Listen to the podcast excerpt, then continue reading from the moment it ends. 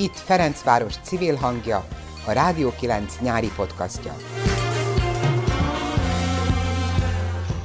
Üdvözlöm a hallgatókat, Sarkadi Péter vagyok, a mai szerkesztő. Talán még a Ferencvárosiak közül is csak kevesen ismerik az egyik legkisebb helytörténeti gyűjteményt, mely 1998-ban alakult, és 2006-ban költözött a mai helyére, a Rádai utca 18-ba, az Erkel és a Rádai utca sarkán álló 1875-ben épült bérpalotába.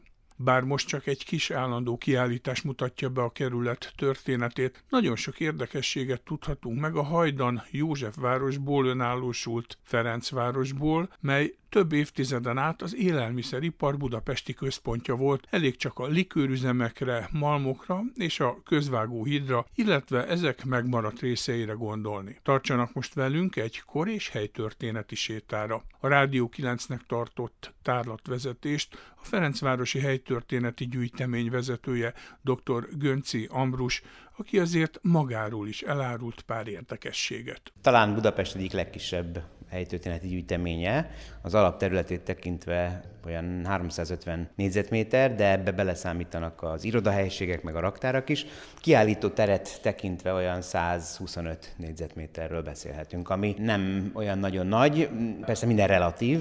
Mi 1998 óta működünk, és 2006-ig a Pipa utcában volt egy helyiség, ahol hát ennek a fele állt rendelkezésre, és ahhoz képest persze ez egy jóval nagyobb alapterületű hely. Hát megpróbáljuk ezt a, ezt a helyet azért a korlátaival együtt teljes mértékben kihasználni.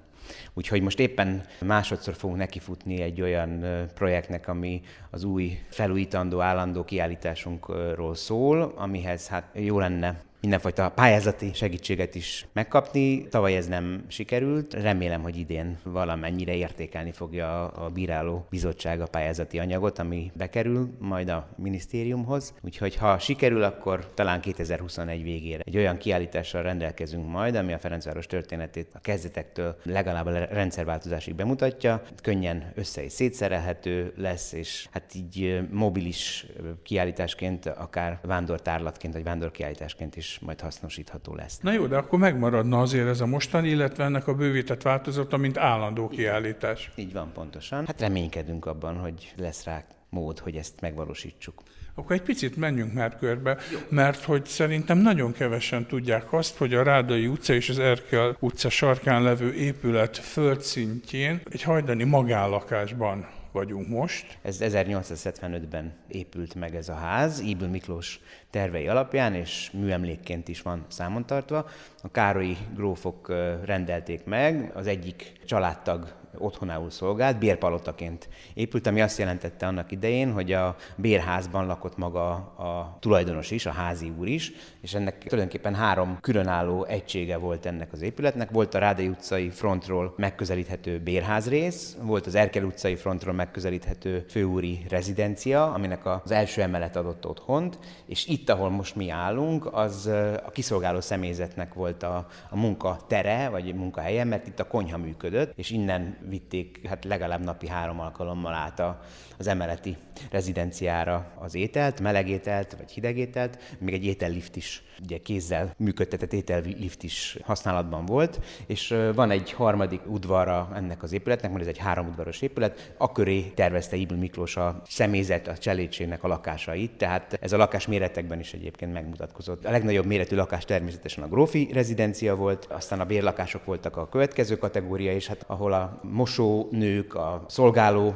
személyzet, vagy a konyhafőnök mondjuk így lakott a családjával, vagy éppen a kocsis, mert hogy ennek az udvarnak az egyik De oldalán. Istáló is volt itt, nem? Így van, hát egy, egy kocsi szerv, mondjuk így, vagy istáló, úgy is lehet mondani, az el, első időszakban. Hát garázs, no. Aztán utána, amikor már automobilok működtek, akkor persze az garázsként használták, és aztán persze jött az államosítás, amikor minden lakás fővárosi tulajdonba került, vagy állami tulajdonba került, és ezeket a lakásokat, főleg a nagyobb alapterületeket ugye sok kisebb lakással alakították, aztán utána hát egyre rosszabb állapotban volt az épület, és itt, ahol mi állunk, tulajdonképpen három lakásnak a, az egybenyitásából keletkezett. A, ami eredetileg mondom nem is lakásként funkcionált, hanem konyhaként. Még annak idején 2002-2003 táján született a döntés arról, hogy ide költözünk, amikor a rekonstrukció lezajlik, az épület rekonstrukciója. Hát akkor mi láttuk még az eredeti, bizonyos helyeken az eredeti bőrtapétákat, meg olyan gyönyörű kiegészítőket, amelyek még a századfordulós hangulatot jellemezték, vagy árasztották magukból ezt a érzést. Aztán utána... Hát, Szíved megszakadt, amikor hát igen, azokat likvidálták? Igen, nem voltam itt a, a likvidált láss idején, mert hogy ne legyen semmilyen történet egyszerű, az a cég, amely elkezdte a kivitelezést, az tönkrement, volt egy másfél év vagy két év szünet, ebben az időszakban, ugye lakok már ezen a részen nem laktak, ezekben a helységcsoportokban. Ebben 31 Igen, hát eltűntek dolgok. Volt itt márvány, fürdőkád, szóval nagyon-nagyon szép dolgok voltak, amik aztán, amikor visszajöttünk így szemlélni a, a, a dolgot, akkor láttuk, hogy bizony, ez sincs már meg. Hát megmaradt a maga puritánságába, a fehér egyszerű falak, igen. radiátorokkal. Igen, igen. No, akkor nézzünk körbe ebben az első hát, teremben. Ez, ez a tereme a Ferencváros történetének a rövid változatát prezentálja a látogatók számára, tehát azt a 220-230 évet próbáltuk meg bemutatni, amely eddig eltelt. Ugye 1792 óta viseli a Ferencváros ezt a nevet, az akkori uralkodó első Ferenc király és császár után kapta az önálló nevet, vagy kapta a névhasználati jogot. Addig egyébként a Józsefvároshoz tartozott, és ezt mindig szoktam hangsúlyozni is, hogy Pest déli külvárosa, amely egy időben Józsefváros névre hallgatott, nagyon sok szállal összekötődő rész volt, és ez azt gondolom, hogy a mai napig is jellemzi a helyzetet, tehát a 8. és a 9. kerület az általában együtt is szokott mozogni egy csomó dolog tekintetében. Rengeteg vállalkozó, aki mondjuk a 8. kerületben rendelkezett lakással, a 9. kerületben volt a vállalkozása, legyen az például valamilyen faárugyár, vagy vegyi üzem. Nagyon gyakran előfordult, hogy a Ferenc körút vagy a József körút egy szép házában laktak, ugyanakkor meg a Soroksári út mentén voltak a gyárépületek. Tehát ezt a iparosodást, ezt a fejlődést próbálja meg ez a kiállítás, hogy visszatérjek az eredeti kérdéshez bemutatni, és nagyjából a rendszerváltozásig megy el, tehát az 1990-es évek legelejéig, ami hát szintén egy nagyon nagy változásnak a kiinduló pontja volt, amely változást itt kerületen belül azt gondolom, hogy nagyon sokan átéltek, és akár 5, akár 10 évvel ezelőtt költözött ide valaki, most nem az ős Ferencvárosiakról beszélek, mert azok nyilvánvaló mindenre emlékeznek, hogy mi hogy történt, azok is láthatják, tehát a fiatalabb generáció tagjai is láthatják, hogy mennyi mindenen ment keresztül ez a kerület, és milyen sok minden változott itt a környéken. Hát mondjuk itt az elmúlt évtizedek egy-két relikviája van kirakva, hát, igen, kaola, baba, igen, hintőpor, hát, barbon, évek, idősebbeknek azért mond valamit. Évek, igen, a 70-es, 80-as évek világával fejeződik be ez a kis kiállítás, aminek elengedhetetlen része volt például a, a tisztálkodásnak a, a mindennapivá válása, vagy a, vagy a higiénia, mint fontos szempont.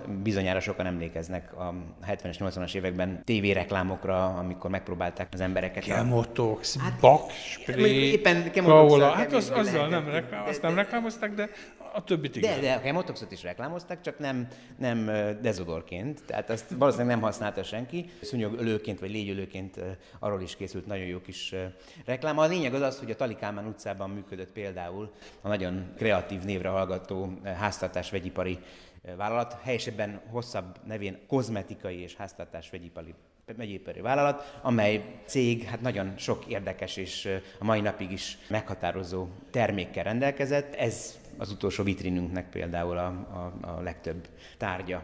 Hogyha egy másik vitrinhez sétálunk, hát itt is kultikus tárgyak Igen, a közelmúltból, Unikum, hát Éva Vermut, Hubertus, Igen. hát ezek legalább annyira akkor rajzrészei. Így van, hiszen az élelmiszeripar központjaként működött a Ferencváros valamikor a 19. század második felétől, tulajdonképpen egészen a rendszerváltozásig, Budapestet tekintve mindenképpen, és hát ennek az élelmiszeriparnak szerves része volt a, a szeszipar is, az 1880-as, 90-es években egymás után alakultak és működtek egyre nagyobb népszerűségnek örvendő cégek. Hát a legismertebb cég ugye a CVAK likörgyár, amelynek sok terméke volt ismert, az Unikum azt hiszem, hogy hát most ez a reklám helye, ez így van, ez mindenképpen, de itt voltak Svint élesztő és likörgyárnak a központja is egy ideig a 8. kerületben, a mai Corvin házak helyén működött. Ugye itt visszatérek arra, amit említettem, hogy a 8. és a 9. kerület nagyon sok szállal kötődik össze. Az 1910-es évek elején költözött a gyár az Ipar utcába, de hát itt volt a Brown likörgyár, egy nagy lerakata, amely szintén az Üllői útnak a Józsefvárosi oldalán működött eredetileg. Úgyhogy hát ezeknek a szeszipari cégeknek a felbecsülhetetlen eszmei értékkel rendelkező tárgyait is láthatják a kedves látogatók. És akkor menjünk tovább a következő vitrínhez. Ez ugye egy biog és egy hús tartósításhoz használt jégcsákja, Igen. mert hogy ugye azt említetted, hogy az élelmiszeripar egyik központja Igen. volt. Rengeteg hentes és mészáros mester működött itt a kerületben, köszönhetően annak, hogy 1872-ben itt nyitották meg az első főváros által fenntartott közvágóhidat. Ugye csak szeretném zárójeles megjegyzésként hozzátenni, hogy ugye ez az a vágóhíd, amiből mára nem nagyon maradt más, mint az egykori víztorony, meg a főbejárat, ahol a bal oldalt egy biva, a jobb oldalt pedig egy bika szobor látható. Ugye ez az a terület, amit egy kormány közeli, egy török érdekeltségű ingatlan cég, hát elég fura módon tett tönkre, mert gyakorlatilag kiátszva lassan már nem is létező műemlékvédelmet ledózerolta az egészet. Nem is kiátszva, Ugye van egy olyan lehetőség, amelyel azt gondolom, hogy bizonyos esetekben él is a kormány, hogy kiemelt állami beruházásnak nyilvánít egy-egy területet, és onnantól kezdve műemléki szempontok azok nem érvényesülnek, vagy nem kell, hogy érvényesüljenek. Tehát nem, nem is kellett kijátszani semmit, igazából, csak annyi kellett, hogy ezt ezzé, tehát egy kiemelt kormányzati beruházásra nevezzék. És innentől kezdve nincs akadály a, a, a dózereknek. A lényeg az az, hogy ott ugye egy hatalmas nagy lakópark központ, vagy nem is tudom minek nevezzem, épül most is, jó része már felépült, és még mindig van számos olyan terület, ami beépítésre vár, és be is fog épülni. Úgyhogy, de viszont, hogy visszatérjek a kérdésedre, hát itt a húsiparhoz kapcsolódó eszközöket lehet látni, hát ezt a bizonyos billogot is, csontozókéseket, és itt van egyik kedvenc kedvencem egy kis szobor, amely egy bizonyos Brauch Ferencet ábrázol, aki a Mester utcában 1903-ban eh, alapított egy országos hírű hentes árugyárat. Az épület egy nagyon kis része most is megvan még, ez a Mester utca 29-31 szám alatt található. Itt lehet látni például egy régi képet arról, hogy milyen nagy méretű volt ez a hentes árugyár, tehát itt volt saját vágóhídja is egyébként, kolbász, szalámit, sonkát, mindenfajta húsipari terméket. Ez egy abszolút nagy üzem. Igen, és hát a, a város különböző pontjaim volt lerakata, boltja, a központi vásárcsarnoknál például a fő hús stand az az övé volt, amikor megnyílt 1897. februárjában a, a csarnok, de hát volt a Nagyvárat téren üzlete, most is megvan egyébként ebben a piros házban van egy eh, hentes bolt, ez az, az üzlet az övé volt annak idején, de volt a Rákóczi téri csarnokban is, a Rákóczi téren külön is volt, Krúdi Gyula is eh, megemlékezett róla, mert nagyon ismert figura volt, eh, Brau Ferenc, és hát, hogy visszatérjek az aktualitáshoz, meg a, a, ahhoz, ami egyébként a munkánknak is a, az egyik nagyon nagyon fontos része, hogy az, ami a múltból megmarad, az megpróbáljuk valamilyen módon megörökíteni, és hát persze kíváncsian figyeljük az eseményeket. Amikor én utoljára láttam ennek a Mester utca 29-es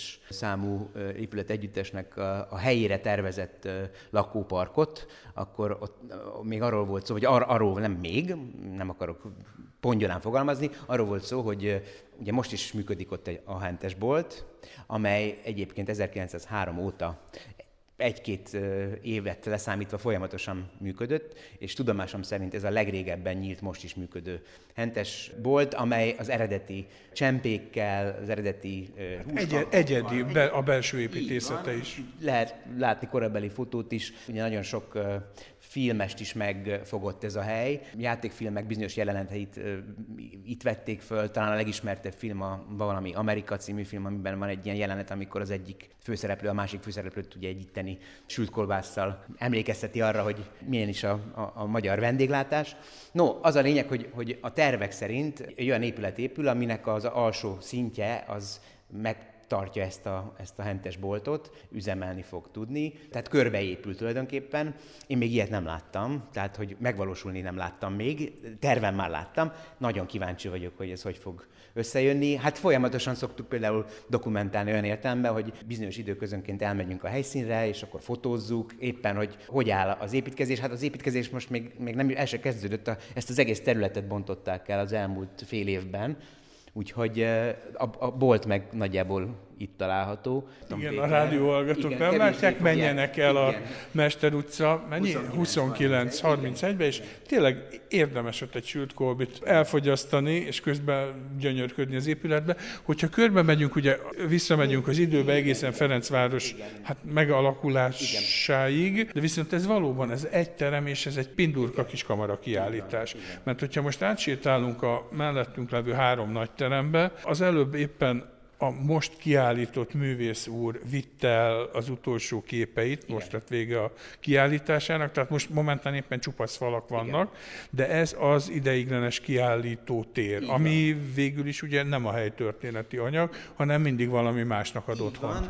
Lehet helytörténeti anyag is, számos alkalommal, meg hát próbálunk is törekedni arra, hogy azért a kiállításaink többsége a profilunkba vágjon, tehát helytörténeti kiállítások legyenek, még akkor is, hogyha időszaki kiállításról van szó. De mivel tényleg tudunk gazdálkodni ezekkel a helyekkel, vagy szobákkal, vagy termekkel, azért arra is törekszünk, hogy olyan embereknek, olyan művészeknek, kortás képzőművészeknek is biztosítsunk a bemutatkozásra, vagy a kiállításra lehetőséget, akik valamilyen módon érintettek a Ferencvárossal kapcsolatban, vagy közük van a Ferencvároshoz, azért, mert itt laknak, azért, mert itt dolgoznak, azért, mert valamikor itt laktak, Kovács Albert festőművész, a Magyar Festők Társaságának alapítója volt most éppen itt az előbb, és vitte, illetve még nem vitte el az anyagát, nem, csomagolta. Pár még itt áll mellettünk becsomagolva.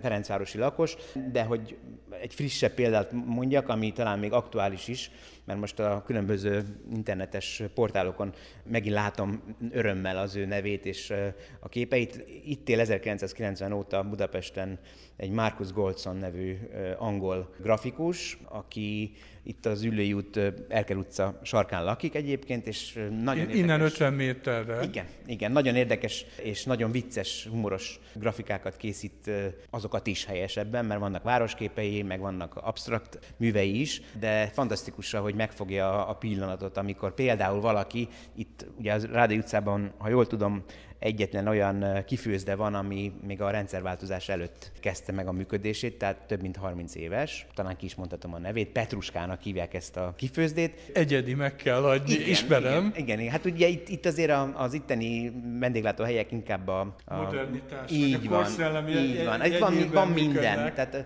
ugye mindenfajta nemzet kulináris csodáit kínálják a különböző helyek, ez pedig megmaradt ennek a bizonyos kifőzde világnak egy, egy, egy ilyen utolsó mohikányaként itt. Szocialista, realista. Igen, abszolút, és ezt a realizmust, ezt Márkusznak a képei bizonyítják, illetve hát meg is örökítik, de ugyanígy hogy visszatérjek a, a Hentesboltra, a Mester utcai Hentesboltra, nem régiben láttam az egyik újabb alkotását, ami pont ott játszódik. Azt mutatja be. Bocsánat, itt csak Igen. annyit hadd fűzzek hozzá, hogy vele készítettünk egy podcastot, ez július 23-án ment le, úgyhogy akit érdekel, meghallgathatja a művészt. De most egy pillanatra még menjünk odébb, mert itt van nektek egy mozitermetek, végül is nevezzük moziteremnek, mert hogy hajdanán ez egy mozi része volt. Hát ugye ebben a tekintetben is a, a helytörténet azért ez összeér a, a régi, a, a mostani dolgokkal. Valamikor 2007-ben készítettünk egy időszaki kiállítást, aminek az volt a címe, hogy Ferencvárosi mozi, és a régen, az 1960-as, 70-es, 80-as években működő mozikról szólt ez a kiállítás, az Akadémia moziról, például a Balaton moziról, a Kinizsi moziról. A Kinizsi mozi volt, utána a Kultiplex néven, hát, amit, Blue Box, vagy Blue Box, és aztán ugye ahelyett most a Markusovszki hát tér van tér gyakorlatilag. Része. Így van, pontosan. Ugye ott egy nagy tűzfal látható, ugye a helye még valamennyire ennek a régi mozi épületnek látszik is a téglákon. Ezekről a mozikról szólt, és a természetesen az 1973-ban megnyílt Pest-Buda moziról is, amelyet a lakótelepen építettek meg a Város Egyesítés századik évfordulója alkalmából, és mi csináltunk egy kvázi egy mozit, aminek volt előtere, meg kiszolgáló tere, ezt a 70-es évek retro hangulatát próbáltuk visszahozni, tibicsokikat lehetett vásárolni, volt mindenfajta olyan eszköz, ami ezt a 70-es éveket próbálta visszahozni. Mi beöltöztünk a fővárosi mozi üzemeltető vállalat munkatársainak, ilyen nagyon szép kék köpeny volt rajtunk, meg karszalag, meg jegyet lukasztottunk, és akkor hát berendeztünk egy 30 fős kis mozi termet, és mind a a 30 szék, amit itt láthatunk, az ebből a bizonyos Pest-Buda moziból származik, amit 90-ben bezártak, és nagyon-nagyon hányatott volt a sorsa, és az a helyzet, hogy még most sincs vége a történetnek, amennyire én tudom. Lett volna ebből az épületből idősek otthona, aztán valami egész más. Most a görög nemzetiségi önkormányzat, országos nemzetiségi önkormányzat a tulajdonos, és ott most már nagyon régóta szeretne megnyitni egy, egy művelődési házat vagy kultúrházat. A legfőbb akadálya az a pénz hiánya lehet, de minden esetre azokat a székeket, amiket, ez egy 400 fős moziterem volt. Hát ebből har, ez a 30, van, ez tehát itt megmaradt a, a jövőnek. Néma filmeket is szoktunk sugározni, vagy Igen, vetíteni. azt akartam kérdezni, hogy a pianino. A pianino meg szintén helytörténettel kapcsolatos, mert hogy ezen a pianinon gyakorolt a Benko Dixieland Band 1959-től, valamikor a 2000-es évek leges legelejéig, amikor aztán Benko Sándor volt olyan nagyon kedves, amilyen kedves ember volt ő általában, nekünk adta ezt a pianinot, úgyhogy a Törökpál utcából csak át kellett ide gurítani. Most felhangolásra vár, de volt már arra példa, hogy mondjuk némafilmet vetítettünk, és mellette valaki, akit megkértünk kiért ahhoz, hogy film alá játszon, az pedig játszott közben. Egyébként meg hát olyan filmeket szoktunk itt vetíteni, amelyeknek van valami szoros köze a Ferencvároshoz, vagy azért, mert itt készült játékfilm, tehát itt forgatták, Szabó István számos alkotása. Van, ami itt is játszódik a Ferencvárosban, vagy a nevében, a címében őrzi, vagy utal a Ferencvárosra, mint a Tűzoltó utca 25 című film, vagy az Apa című film, ami itt a Lilium utcában, a Bokréta utcában került felvételre, vagy pedig olyan dokumentumfilmeket mutatunk be, amely Ferencvárossal kapcsolatos. Itt a Rádió 9 nyári podcastja. No, hát ezek voltak egyenlőre a publikus részei Igen. ennek a gyűjteménynek, Igen. és aztán a többi az meg gyakorlatilag raktár, mert itt aztán minden van, amit el lehet képzelni a, a, a videófilm egyéb gyűjteménytől a régi elektronikai eszközökön át, amiknek tényleg rengeteg hely kellene, hogy kiállítódjon. Az imént mondtad azt, hogy ugye kimentek, dokumentáltok, fotóztok, tehát önmagában véve a helytörténeti gyűjtemény, ez nem annyi, hogy na akkor gyűjtjük mi, mint muzeológusok, hanem aktív leltár listát készítünk a kerületről. Ezt az értékmentésben a hivatalos politika felhasználja? Azt gondolom, hogy mindenki felhasználja, akinek szüksége van erre, és ez a helytörténet, meg a helytörténeti gyűjtemény, az, az tényleg független a politikától. Azt gondolom, hogy aki itt él, aki itt dolgozik, aki itt tevékenykedik azért, vagy segít azért, hogy az itt lakóknak jobb legyen, az mind tudja, hogy fontos a múlt értékeit, akár tárgyi, akár szellemi értékeit megőrizni, valamilyen módon feldolgozhatóvá tenni és bemutatni. Azt hiszem, hogy az elmúlt 20-21 év során mindig a lehetőségek szerint maximális segítséget és támogatást megkaptuk a városvezetéstől, és azt gondolom, hogy ez így fog továbbra is folytatódni. Most éppen tegnap volt itt egy látogató, aki elhozta a kislányát is, aki azt hiszem, hogy a Facebook játékunkon is részt szokott venni. A Dandár utca, Vaskap utca sarkánál lakik, egy új építésű házban, és hát nagyon érdekelte, hogy mi volt a környéken régebben, mielőtt ez a lakóépület megépült volna, és nekem egyrészt nagy örömet jelentett, hogy tudunk segíteni, meg az adattárunkból, a gyűjteményeinkből olyan fotókat, vagy egyéb dokumentumokat online, mert hogy online is tudunk kiszolgálni kutatókat, tudtam neki küldeni, és elmondta, hogy neki örömet okoz az, hogy ahol ő mondjuk öt éve él, annak a területnek, szűkebb környezetének a múltját meg tudja ismerni. Ez egy nagyon egyszerű ilyen pszichológiai dolog szerintem, hogy minél többet tudok arról a, a helyről, a lakókörnyezetről, ahol én élek, annál nagyobb biztonságban érzem magam, vagy komfortosabban érzem magam. Tudom, hogy abban a lakásban, ahol mondjuk én most lakom, kilakott régebben, vagy tudom, hogy abban a házban, ahol én lakom, mondjuk Arany János lakott több éven keresztül, vagy Móricz Zsigmond lakott több éven keresztül, és még lehetne sorolni azt a rengeteg művészt, közéleti személyiséget, sportolót, akik itt a Ferencvárosban az elmúlt 200 évben laktak. Itt a Rádió 9 nyári podcastja. Te tőzsgyökeres Ferencvárosi vagy? Nem, én ide települtem. Gyütment? Hát így is lehet mondani. Mikor? 18 éve, 17 éve most már.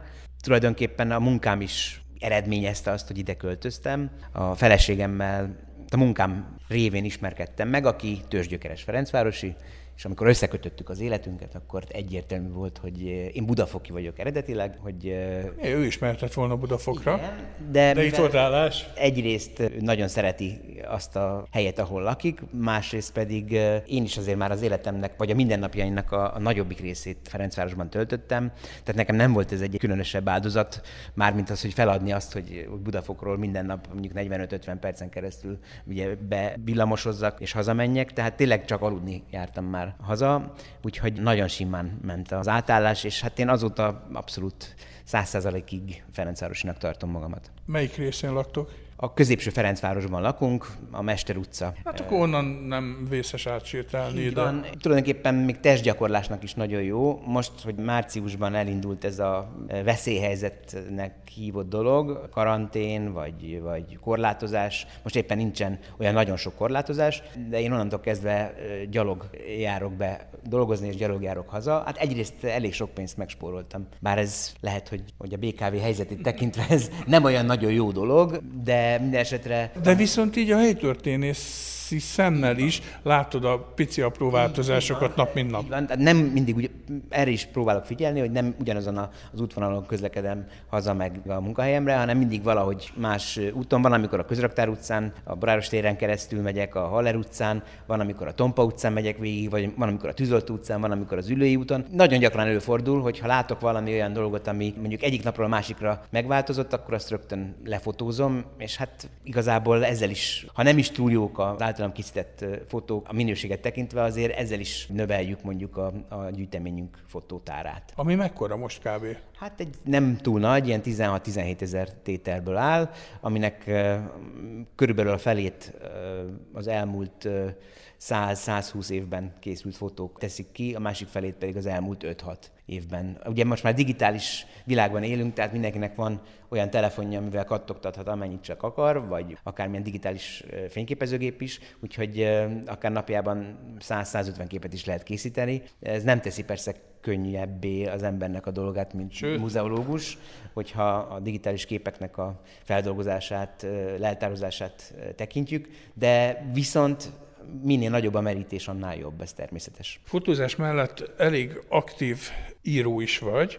Az előbb ránéztem a barátunk a Google-ra, és akkor azt mondja, hogy a könyveit közül csak pár 220 év, 220 kép, Festői Ferencváros, Ferencváros Metszeteken első-második rész, Üdvözlet Ferencvárosból, az is első-második rész, aztán lektoráltad a Ferencváros gyerekeknek című könyvet, meg valószínűleg van még több is. Igen, 14 vagy 15 olyan kiadvány van, nevezük könyvnek, amelynek a szerzője vagy társszerzője szervezője voltam. Ugye ez, ez szintén a munkának a része, hogy az ember, amit a terepmunkával összeszed, és rengeteg olyan ismeret is rátapad az emberre, amelyet a mindennapi munka során szerez, azért nem csak kiállítás, vagy valamilyen előadás, beszélgetés révén érdemes ezt a tudást továbbadni, vagy rendszerezve továbbadni, hanem hát kiadványok, könyvek segítségével is. Tehát ez szintén egy olyan része a munkámnak, ami miatt a mai napig is szeretem csinálni. Ha jól olvastam, akkor 2014-ben védted meg a doktori diszertációdat a Grégenzen család beilleszkedés a magyar nagypolgári vállalkozói társadalmi csoportba a 19. században című munkádat, értekezésedet. Ez a téma honnan jött? Mert őszintén szólva én ennek ennek előtte még Gregenzer Gudbrandról nem hallottam, aztán megnéztem, és kiderült, hogy ő 1847-ben a vasútépítés kezdeti időszakában telepedett Magyarországra, ő egy norvég ácsmester. Tehát miért ezt választottad? Hát ez is a munkámnak, a Ferencvárosi helytörténeti munkának a, az eredménye volt. nem annyira regényes vagy, vagy romantikus a történet, mint amennyire Gregersen Gudbrand élete volt egyébként, de amikor elkezdtem itt dolgozni, akkor a Ferencváros újságban volt egy helytörténeti rovat, amelynek az volt a címe, hogy Ferencváros hírességei. Hát akkor ez egy havi lap volt, minden hónapban egy-egy érdekes személyiségről próbáltunk meg összeszedni anyagot és, és írni, és nekem volt az a szerencsém, hogy írtam erről az úriemberről egy rövid kis cikket, és aztán eltelt egy-két hét, és az egyik leszármazott meglátogatott, és kiderült, hogy fantasztikus múltal rendelkező családról van szó. Gregersen Gudbrand hát az egyik legkiemelkedőbb építőipari vállalkozója volt Magyarországnak 19. század második felében. Nincs olyan része az országnak, értve ez alatt mondjuk a történelmi Magyarországot természetesen, ahol az ő kezemunkája valamilyen módon ne lenne megtalálható. Több tucat vasúti hidat tervezett és az építését irányította. Rengeteg középületnek a, a megépítése az ő nevéhez fűződik. Csak itt Budapesten néhány. Az egykori Népszínház épületét az ő cége építette 1875-ben, ebből a Népszínházból lett aztán a Nemzeti Színház a Blaha téren, amit aztán ugye... Békeporaira. Így van, lerobbantottak a metroépítésre hivatkozva, de az ő kezemunkáját dicséri például a Szépművészeti Múzeumnak az összes faszerkezeti kivitelezése, a bejárati ajtók, a, az ablakoknak a kivitelezése, ugyanígy az országház összes bejárati ajtaját és ablakát az ő cége gyárában készítették. Jelentős része a a belső intarziának vagy famunkának szintén az ő cége nevéhez fűződik. Amikor az Andrási utat akkor sugárútnak hívták az 1870-es években, elkezdték ugye, kiépíteni az első szakasznak a fakockái, az ő gyárából kerültek ki, amit leraktak, aztán ezt a fakockát újra le kellett rakni, aztán a fakockát felváltotta a macskakő, most meg már egészen más fedi az Andrási utat, de ez egy másik történet. És hát itt a Ferencvárosban telepedett le, a Lónyai utcában, a Lónyai utca 29-et választotta lakóhelye helyszínéül, és hát a népes családjának itt épített 1875-ben házat. Népes szó azt hiszem elég jogos, mert 19 gyereke született.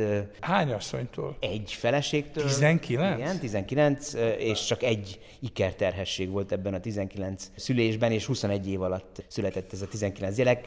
Ebből 12 érte meg a felnőttkort, ahogy a norvégok ugye nagyon demokratikusan gondolkodnak, hat lány és hat fiú, hogy egyik nem se legyen előnyben. Mind a hat fiú a családi vállalkozásban vette ki a részét, hatból négy építészként működött, egy erdőmérnök volt, egy pedig jogász. Ez a jogász, ő volt a legfiatalabb, ő jelentette az első kapcsolatot, diplomáciai kapcsolatot Magyarország és Norvégia között, amikor Norvégia önállóságát megszerezte 1905-ben, éppen egy hónappal ezelőtt, vagy másfél hónappal ezelőtt ünnepelte az évfordulót a Norvég nagykövetség egy nagyon szép momentummal egy fát ültettek az Európa Ligetben, ami ott a Bécsi kapuhoz közel esik, de még a, a váron kívül. Tehát a norvégok nagyon is számon tartják azt, hogy ki volt ez a Gregersen Gudbrand. Volt idő, amikor a tíz leghíresebb norvég között tartották számon a mi Gregersenünket. Még az 50-es években is jelent meg egy olyan könyv, amelyben Amundsen vagy, vagy Ibsen mellett Gregersen egy egy, egy olyan embernek számított, aki a norvég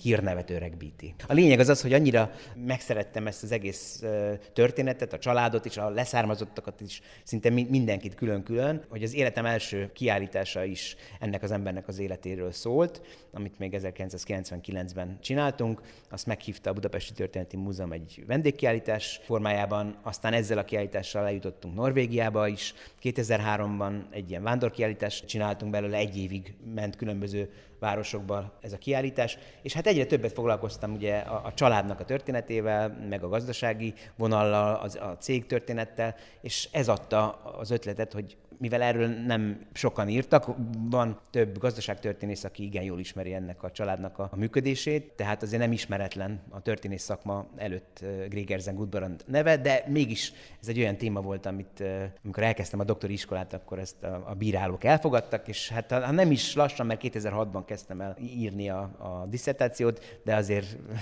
Hát nagy család, hosszú történet. Igen, igen, no, de lényeg az, hogy dr. Gönci Ambrus, igen, igen. helytörténész, múzeológus, a Ferencvárosi Helytörténeti Gyűjtemény vezetőjeként végzett áldozatos munkájáért, a kerület múltjának megszállott kutatásáért, lokálpatriotizmusáért, Budapestért díjat vehetett át, ezt találtam a Facebookon, ez egy 2015 novemberi bejegyzés, Igen. hát gratulálok. Köszönöm Ezen szépen. kívül milyen elismeréseid vannak hát még? Én, hogy mondjam, nem szeretnék igazán a kérkedés bűnébe esni, de azt hiszem, hogy nem panaszkodhatom az elismeréseket tekintve, mert 2006-ban kaptam Podmanicki díjat, akkor 2007-ben kaptam Pulszki Károly díjat, ami a fiatal muzeológusokat elismerő díj. Aztán ugyanebben az évben az önkormányzat Ferencvárosért érdeméremmel tüntetett ki, akkor 2012-ben kaptam polgármesteri elismerő oklevelet. Hát a rang sorban valóban ez a Budapestért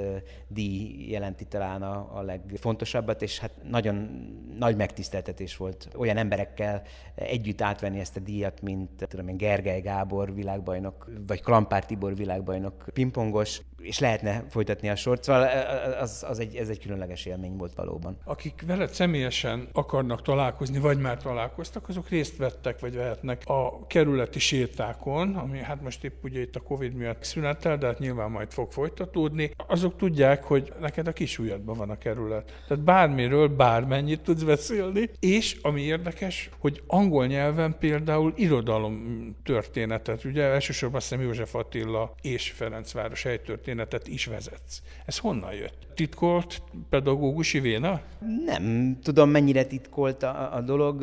Egyrészt, amikor elkezdtem a felső oktatásban a tanulmányaimat, akkor én a tanárképző főiskolára jártam, angol töri szakos voltam, aztán onnan kerültem át az egyetemi karra, a BTK-ra, és hát 2002 óta, lehet, hogy éppen mostanáig, mert most lehet, hogy be fog fejeződni, külsős óraadóként is, vagy megbízott előadóként is részt vettem a, a hallgatóknak a, az oktatásában. Azért mondom, hogy nem biztos, hogy fogom folytatni, mert elképzelhető, hogy ez a szak, ez a B szak, vagy nem is tudom, minek nevezzem, hogy történeti muzeológia, vagy új és legújabb kori történeti muzeológia, ez lehet, hogy szeptembertől már egész más keretek között fog működni. Szóval, hogy valami gyakorlatot azért szereztem abban, hogy viszonylag érthetően adjak át olyan ismeret halmazt, amit megszereztem az elmúlt 20-22 év alatt. Igazából, amikor elkezdtem egyébként ezt a dolgot csinálni, akár csak a, a sétákra gondolva, hát nagyon meg voltam ijedve, hogy én honnan fogok tudni erről vagy arról az épületről akár csak egy mondatot is beszélni, de hát két évtized eltelt, tehát az emberre azért csak tapad ismeret, és tényleg van olyan 14-15 tematikus sétánk van, azért ennek a gyakorta való kivitelezése, hogy így fogalmazzak, azért az, az hozzájárul ahhoz, hogy az ember emlékszik arra, amit mondjuk két héttel hát korábban mond. Hát igen, azért ugye ahogy például én egyetemista koromban mindig csak úgy csodáltam azokat a kiváló előadókat, professzorokat, akik mindenfajta jegyzet nélkül akár másfél órán keresztül tudtak beszélni, akár a keresztes háborúkról, vagy a magyar iskolarendszer történetéről, vagy Erdély történetéről, mondjuk Ervár Várkonyi Ágnes volt ilyen, aki elképesztő tudással és előadói stílussal volt megáldva, és nagyon népszerű volt egyébként a hallgatók között, de hát mondhatnám Kákosi Lászlónak a nevét is, aki az egyiptológia magyar e, első számú alakja volt, a mai napig is azt gondolom, hogy ő a legnagyobb egyiptológus, magyar egyiptológus. Az ő előadásai is élményszerűek voltak. Nem gondoltam, hogy lehet ennyit fejből megosztani a hallgatókkal. Hát egy idő után az ember azért emlékszik arra, hogy mit mondott régebben, mondjuk egy-két nappal korábban. És az angol nyelvűekre kik jelentkeznek? Mert mondjuk a magyarra nyilván jönnek iskolák esetleg, vagy lokálpatrióták, tehát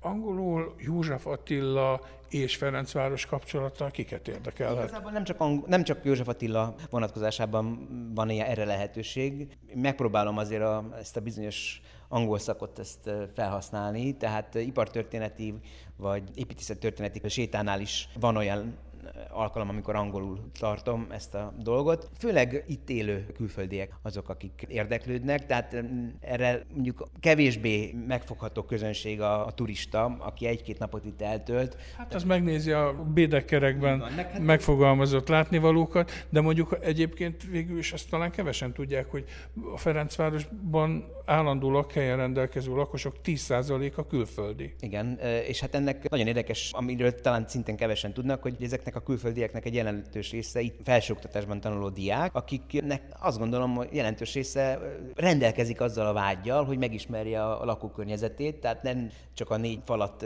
ismeri meg, ahol éppen alszik, vagy, vagy az idejének egy részét tölti, tanulással esetleg, hanem aktívan szeretne megtudni minél többet arról a környezetről, ahol tanul. Úgyhogy általában egyébként ez is jellemző, hogy fiatal egyetemisták jelentkeznek ilyen sétákra. Jó, hát velük személyesen, és akkor ugye a 9. kerületi televízióban is van egy helytörténeti sétád sorozatod, az mióta? Hát igazából több néven is futott. 2004-ben kezdtem el, akkor még csak egy-két perces kis anyag volt, tehát tizen akárhány évet csinálom. Ami a YouTube-on, a 9 pont TV-nek a, a csatornájaként megtekinthető, ott most 278 vagy 279 ilyen 10 perces kis filmecske látható, és az az érdekes, hogy amikor elkezdtük, akkor azon gondolkodtam, hogy hát azért csak lesz egy olyan pillanat, amikor azt kell mondani, hogy na most kifogytunk a témából, mert hogy most már mindent feldolgoztunk, minden házról beszélünk. Kifogyhatatlan De téma. Mindig van, olyan, olyan, mindig van olyan dolog, ami még akkor is, ha már azon a helyszínen jártunk, előkerül, ami mondjuk öt évvel korábban nem volt ismeretes, és akkor érdemes arról is egy, egy kis filmet csinálni. Végezetül a tervek. Ugye azt már említettük, hogy most üresek a falak, mikor lesz a következő kiállítás? Elmaradt ugye jó pár programunk, amit március, április, május, júniusra terveztünk.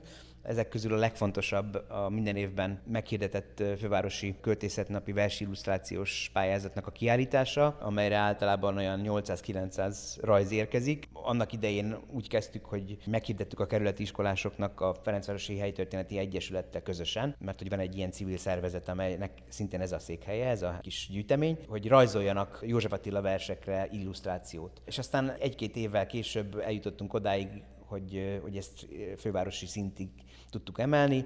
Minden kerületből van, amikor 50, van, amikor 70 iskola küld be rajzokat, és hát egy öttagú zsűri döntés alapján itt a, a három kiállító teremben, illetve a Szabó Erőn könyvtár Boráros téri fiók könyvtárában is ki tudunk állítani kb. 300 képet. Hát ez most elmaradt természetesen, április 11-én lett volna ugye József Attila születésnapja az a, az a nap, amit ehhez kötünk természetesen, a Magyar Költészet napja. Elmaradt, ugyan készült belőle egy digitális tárlat, vagy egy virtuális kiállítás, meg egy lapozgatható füzet, már hogy online lapozgatható, de hát nem szeretnénk ezt.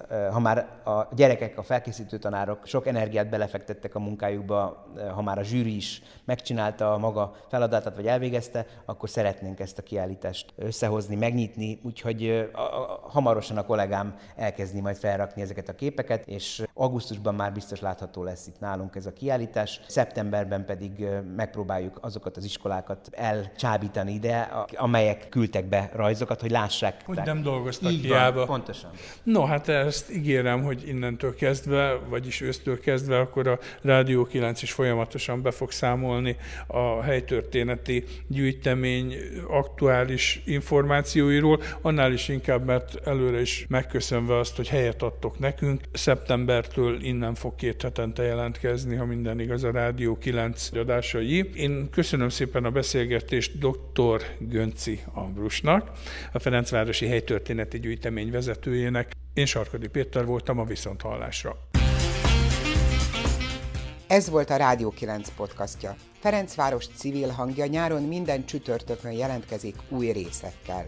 Bővebb információ honlapunkon, a rádió9.hu-n és Facebook oldalunkon, ahol várjuk az észrevételeiket is.